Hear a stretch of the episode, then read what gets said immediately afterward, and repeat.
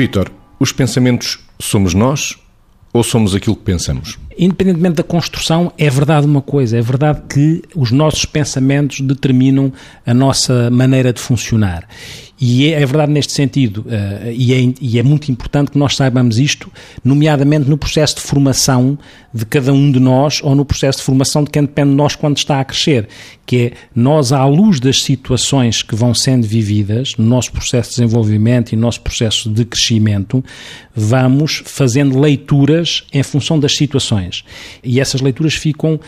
por um lado, encostadas no nosso, na nossa mente e, por outro lado, às vezes enquistadas para o mal e para o bem. Ou seja, o que é que eu quero dizer com isto? Nós vamos deixando naturalmente construir acerca das situações e acerca de determinados acontecimentos, adversos ou sem ser adversos, vamos criando crenças. E essa, e essa matriz de crenças, essa matriz que nós podemos dizer que é cognitiva, é como se fosse o nosso repertório, o nosso pano de fundo cognitivo para nos ler a nós ou os outros ou as situações, de facto, faz com que o pensamento se possa confundir com aquilo que nós somos. É claro que nós não nos esgotamos naquilo que pensamos, mas temos que ter aí a percepção da importância de que o pensar de uma ou de outra maneira condiciona aquilo que somos. Os pensamentos somos nós ou somos aquilo que pensamos? Margarida. Nós, ser, ser, somos aquilo que nos deixamos sentir, ou somos aquilo que sentimos sem nos termos deixado, ou seja, somos o que sentimos. Só que, nesta sequência, se nós estivermos equilibrados, digamos assim, se é que podemos operacionalizar de uma forma entendível,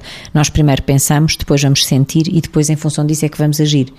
E, portanto, onde nós temos verdadeiramente poder, se por um lado somos o que sentimos e é isso que impacta em nós, em termos de humor, estabilidade do humor, alterações ou não das nossas emoções e sentimentos e mesmo do próprio humor, verdadeiramente onde está o nosso poder é no controle daquilo que vamos pensando. Se por um lado o nosso pensamento é um espaço interior com imensa liberdade, por outro lado temos que nos dedicar a controlá-lo das mais variadas maneiras, porque há variedíssimas formas, enfim, de promover a paragem de pensamentos, pensamentos de substituição, enfim, por aí fora. Portanto, é nesta disciplina de pensamento que nós vamos conseguir gerir depois a forma, ou encaminhar, se quiser, a forma de sentir mais saudável que nos permite conduzir a um estar com qualidade em termos globais de vida, mas em função de um sentir que foi, vamos dizer assim, presidido por um pensar que nós procuramos organizar e direcionar de uma forma que podemos julgar ou que, ou que julgamos ser